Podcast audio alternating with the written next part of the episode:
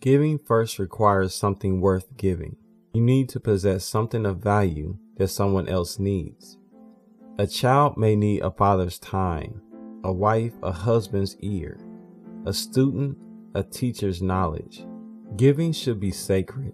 Will you focus on getting rid of junk, or will you give your valuables to those that will appreciate and use them? It is time to pull out your best gifts and put them on display.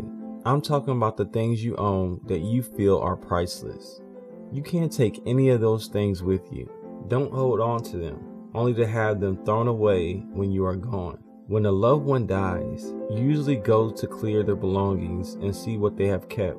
Most of the time, your perspective is, it's all junk. This is because the value of what you have is attached to your life. Without you, its value is minuscule, and others do not appreciate it as you did. This means the sacred gift is only special because you make it special. Without you to reveal its value, we don't know how to use it or appreciate it. So don't hold on to your sacred gift. Whatever you view as priceless, let it go and share it with the world.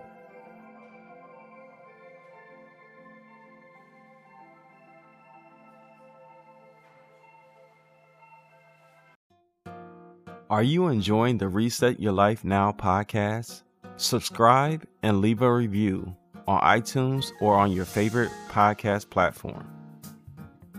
I have a new book called Man Cannot Live by Bread Alone How the Power of Your Words Can Change Everything.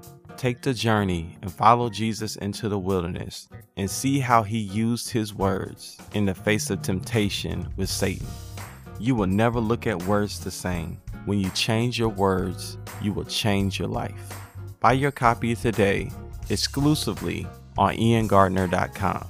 E Y E N G A R D N E R.com.